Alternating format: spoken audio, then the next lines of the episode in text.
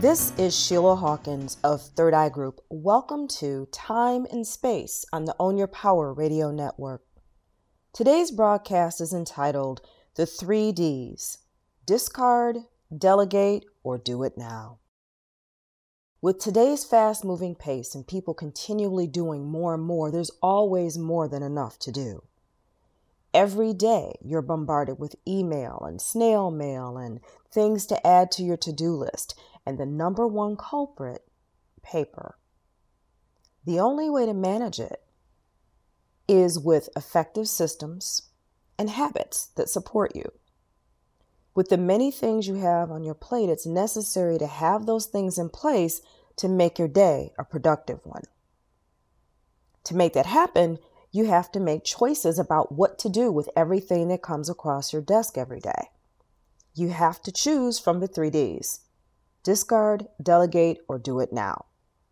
Paper is the number one culprit that can challenge you, make you enter the overwhelm conversation, and lead to a stack of clutter in a short time.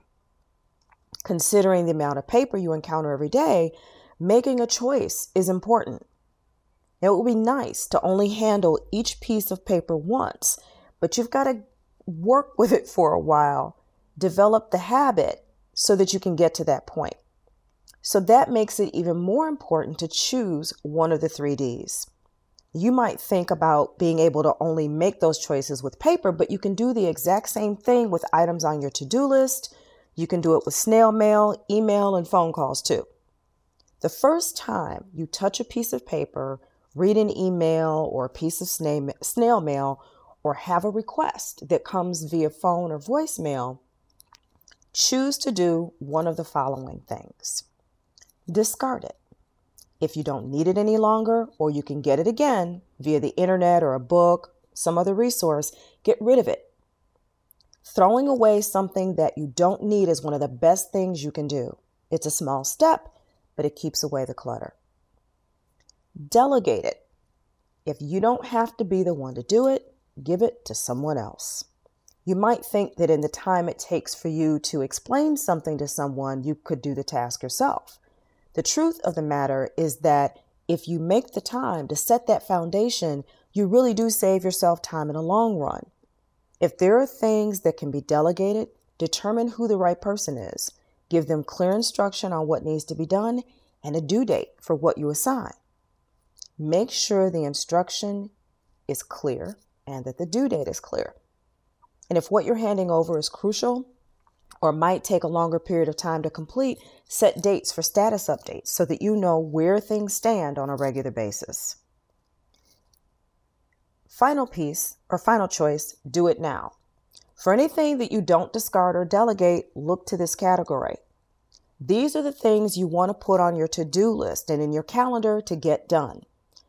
Prioritize the things that you have to do and be sure to schedule enough time for each of the things you take on and don't, don't, don't overbook yourself. The keys to getting things done lie in your productivity persona, the systems you create based upon it, and the habits you have. The three Ds have to be part of what you do to keep yourself organized, effectively managing your time, and keeping things from piling up and cluttering your workspace or your calendar for that matter. If you don't already have a system in place to support you, it's important that you set it up now or set them up now. Doing so and then incorporating the three Ds will help you get from to do to done. That's all the time we have for this episode of Time and Space. For productivity tips and real time information you can put to use now, check out my blog at timeandspaceblog.com. I also invite you to visit my website, thirdeyegroup.net. Until next time, get it done stay right here for upcoming shows and music on Own Your Power Radio.